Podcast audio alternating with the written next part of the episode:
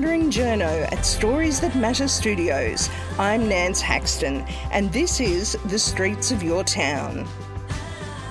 The podcast that takes you on an audio journey through theatre of the mind, highlighting a different slice of Australian life each episode. Trains are an endless source of fascination for many people and the people who drive them. Gary West has driven trains along a remote track in North Queensland for decades and looks back on his career with fondness about what has changed and what about trains has remained the same after so many years. He tells me on the streets of your town about the life of a train driver in rural Queensland and how he wouldn't trade some of the wild experiences along the way for any other life. I've been retired for 10 years now, and then I went for five years on the Savannah Lander. And um, And what is the Savannah Lander? little tourist train that runs from Cairns out to Forsayth and return once a week. It's a four day round trip, and um, the drivers not only do the driving, they do the commentary, they do a lot of problem solving. Uh, as far as bookings, etc., etc., and they'll even go. They've even got to go through and take the morning tea and lunch orders, so that can be all rung ahead, and um, so that when on arrival, everything's or- organised. Oh, so it's all very old style by the sound of it. Sounds lovely. What kind of train is it? Oh, it's a 1950s uh, silver rail motor, a 2000 class, which has been repowered a few times. The original one that we had up here, they were Rolls Royce engines, but they, they eventually wore out, and um, they, I believe that just recently they've been repowered, but I don't exactly know which what motors they, they put put in them. So that was quite an adventure to be able to do that. A four day round trip. Four day round trip. Yeah. departing Cairns at 6.30 on the Wednesday and getting into Cairns sometime after 6.30 depending on traffic on a sat- Saturday afternoon. There again too we often had people these travel agents need to look at themselves because some, some truly some of these people would be they'd come up with a worried look we're booked to fly out at 7 we're getting into Cairns railway station sometime after 6.30 and they're supposed to be flying out at 7 o'clock. You had to do some problem solving on the run. Yeah, what we would do is ring ahead and try to organise a car or somebody to meet them, say out at Redlynch or somewhere like that, so they could be, yeah, very flexible. Personal service. You don't get that for all your train journeys around the world, Uh, do you? Also, I remember there was a remark made. It was voting day. It was a national vote, and uh, Saturday, the last place that they could vote, anybody could vote, was at Dimbulah on the Atherton Tableland. And that was, we used to do smoko there, and uh, afternoon tea. And so I told anybody that if they needed to vote, I would take them down to the school, drop them off, set the rail motor back to the station where people could have their, their afternoon tea, and then on the way out, we'd pick them up at the, at the school. And that was all right. Anyway, one of these blokes said to me, he said, This is incredible that you've done that. Well, what are you going to do? you got to do it. got to vote in You've got to Australia. give them a chance. Yeah. it's compulsory. You don't have much choice. Yeah, so that's what we did. You know, that was another thing. But that that was a very interesting little run. That you had to touch on, tell the story of the uh, Kuranda Range and also the uh, Chillagoe line, uh, which, believe it or not, was once the longest privately owned railway system in the southern hemisphere, Okay. run, owned by the uh, Chillagoe Mining Company, that run from from Mareeba out into the backcountry. Yeah. So you had all the stories while you were Oh, lot- lots going along. anecdotal stuff, and what were some of the highlights of the journey? actually, there's no really, really standout points um, because you were um, catering to all tastes.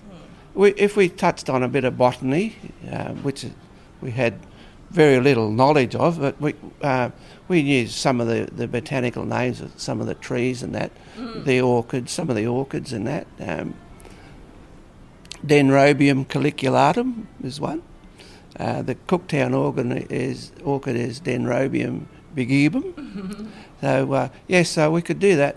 Then then other people were interested in a little bit of geography, um, and uh, and of course a bit of the history. So we could touch on a little bit of each of those subjects.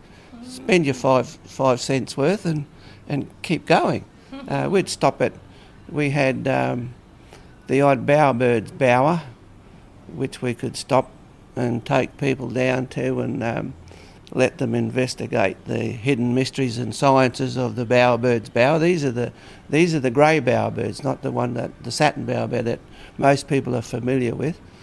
These blokes weren't interested in blue; they were interested in white, silver, broken rear vision lights. Uh, that sort of. They, they liked a bit of orange. And they'd bring that back and put it into Put it- their nest. decorate their bower with that, Mm. and um, we, and of course, we'd stop the rail motor, and one of the criteria for that was it had to be a place where they could easily get on and back off, you know, o- off and back on, and um, yeah, so we'd take them over and give them a look at that sort of thing.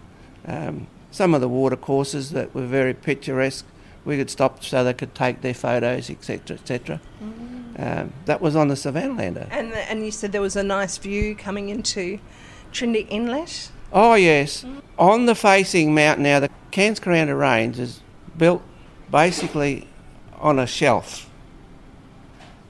The first bit that runs out of Redlynch runs up a spur, then you go around the famous Horseshoe Bend, and then you go. You're basically on a shelf where they've cut cuttings and tunnels, etc., etc. There's one place which overlooks Redlynch in the freshwater valley, and out to the ocean is known as the jump up. It's very clear, and we used to stop the rail motor there and um, uh, point out to them that that is Trinity Bay, and it was named by Captain Cook on the 10th of June 1770, and he named it Trinity Bay because it was Trinity Sunday. There you go. I wondered where that name came from. That's where it come from. Okay. And of course, when he was sailing up the coast down there near what we now know as uh, uh, Proserpine and Mackay, it was the Whit Sunday passage, because, and that was to do with, with the Bible as well. The Whit, the Whit Sundays. Yeah. So many days after Easter. I think it's 40 days after Easter, something. Yeah. And of course, the island that you can see, the famous Green Island, um, it was named again named by Captain Cook, and it was named after the uh, astronomer, Dr. Green. He didn't name it Green Island because there's a lot of trees on it. Yeah, right. Yeah. I've, yeah, because I've often wondered that too, because it doesn't really have a lot of trees on it, does it? It's got a fair, yeah. From a distance, it looks pretty green, but but it's it's it's named after Dr. Green. yeah. And they were having a good time until they hit hit the reef at Cape Tribulation. That's right. Yeah, so that was that. So you Um, enjoyed telling those stories. Yeah, I loved loved doing it. Just passing on a little bit, you know, your, your five cents worth of information. Yeah. How long were you a train driver for? Oh, I left. I had a, a forty-year career in QR. Then I re- retired from there at sixty and worked for five years until sixty-five. And where did you stay overnight? Or did the. Oh, they had uh, accommodation Mm. uh, at the pubs. The accommodation was uh, generally at Chillagoe on Wednesday night, and then uh, Forsayth was um, Thursday night, and then Mount Surprise was Friday night. Mm, then a big fun. big drive from Mount Surprise back to Cairns on uh, on Saturday. It's part of the country that I think not many people have got to see. Sounds like they sh- more people should get out there. And Well, you, you're right, and the, the unique part of it is is that it leaves what was once the mangrove swamps of Cairns through the rainforest at the top of the range, up through the range. There's still patches of rainforest. On the top of the range from uh, Kuranda through to Myola, is there's bit patches of uh, rainforest. Then you go into the fringing forest, and then uh, and then eventually you get into the open savanna. So you're going from from the coast right through to the open savannah. And of course, your little tours and that that you do out, say, at Chillagoe, now Forsayth, you've got Cobbold Gorge, and of course, um, the famous uh, Undara lava tubes at near Mount Surprise. So people get a, a big spectrum f- on that trip. Mm, there's a lot more to far north Queensland than the coast. Exactly. This is a, got nothing to do with what we're talking about, but it has. We're having a chat. But it has.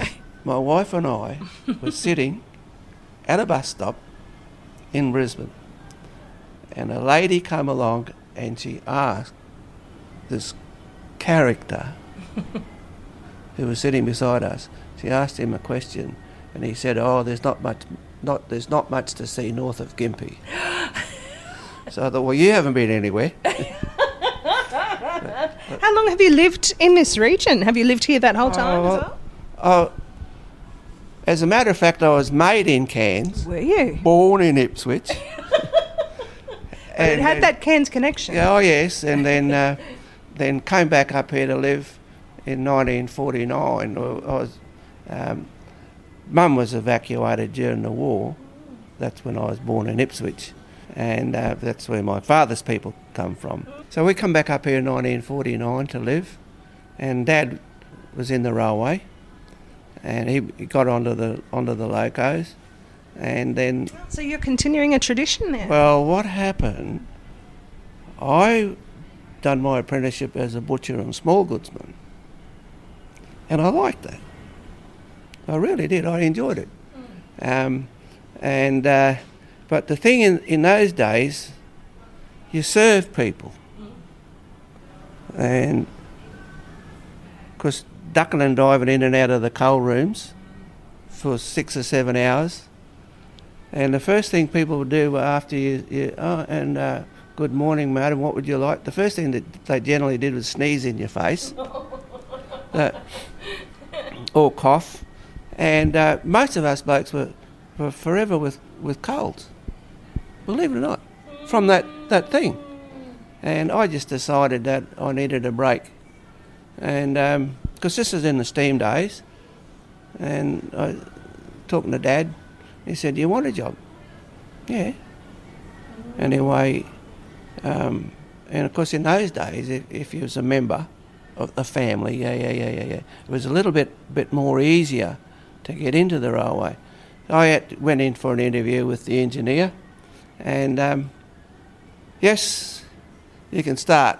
So I went down and gave my week's notice, and I finished on the Friday at, at, at the butcher's, and I only intended to be there for three to six months, but because I was a tradesman.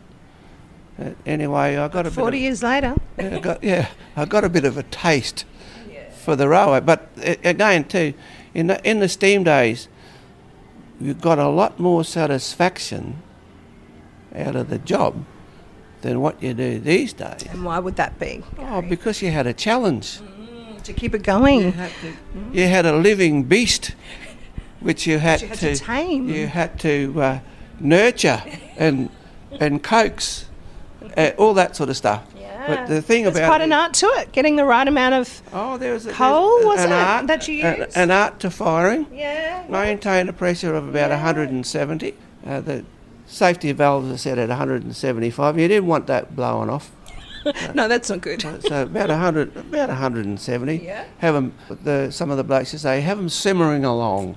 It was a bit of a, a challenge, and we got satisfaction out of it. Not only that, the, the generally the rewards after work was the the privilege of being able to blow the froth off a couple of frosty boys. Is that right? yeah. So most of us socialised in those days over at the pub. Yeah. Yeah. Oh, sounds like it was quite a good little club in a way. Oh well, it was it was a way, yeah, um, and uh, and of course, we all had to do exams and, and that sort of thing. You just didn't come in and they, you had to prove yourself, Yeah. And, and then prove yourself one way, and then prove yourself physically and mentally. Well, it would have been next. physically demanding, I imagine too. Yep. For sure. Yep. Yeah, yeah, Although some blokes made it look easy, other blokes made it hard. yeah. I was about middle of the road. And I can imagine going to the Savannah Lander after that. It would have brought back some of those old Oh, beautiful memories. Of course yeah? it does. Yeah, yeah. we um, spent a lot of time, us Cairns people spent a lot of time in the end on the Kuranda tourist train. Going up the range. Up and down, yeah. And uh, uh, I just think it's one of the world's best little train journeys there. I think everyone should have a go at the Kuranda Range. Yeah, well, it's amazing. uh, it's right, you're right there. It's, it's a lovely little trip. Yep. And of course, uh, Kuranda itself is a nice little village to go and explore. Uh, plenty of little places up there you can have a, a, a, a bite to eat. and a nice pub. I do like the pub there Yeah, and having a bite to eat there. Two nice pubs, although towards the end they were forbidden to us blokes. Why would that be, well, Gary? Well, they brought in this rule that I think the rule was always there, but they started to police it a little bit more stringently. No alcohol. But I can remember years and years ago, you'd go up to Kuranda and the three of you would probably, if you had a drink, Yes. would go up to one of the pubs and um, have a couple of beers and come back down and sit around for the next hour or two. Mm. By that time, you've got no beer left in you, and you could, you could work home. Yes, Yes. but but nowadays, and- and course- now. yeah, it, you know, the modern approach, I suppose. But Yes. but that was the way it was in those days. What was some of the your favourite highlights? Do you remember from your time driving? I bet there was some pretty funny things that happened. Well, actually, yeah, some, but most of the things that stand out in your mind are the tragedies. Yeah, I bet that would have been hard. You know, like um, I remember we got to Stony Creek. Now this is in 1981. It's a Sunday morning, and uh, we were on the first train. I was the driver on the first tourist train. That's the nine o'clock one. We got to Stony Creek and everything was all right. Put the brakes on, stopped the train, and next minute there's this almighty explosion True. and I thought there'd been a hand grenade. What it was is we had a, a, a, massive crankcase explosion in the in the loco. I looked back, and it was still still going, and but there's a flood of black oil come out. So I applied the hand, shut everything down, applied all the all the handbrakes and that, and uh, obviously rang back to Cairns and told them the situation. They had to send a loco up. Quite an interesting morning I bet. and uh, because we had the other one behind us too, and it had already been let go because the section was clear from Redlynch back to Cairns, and it was that they were a, a full train load of passengers at Redlynch, with one toilet, because in those days everything went out into the Ulu, and you don't use this toilet while you're standing at the station. That's right. Yeah.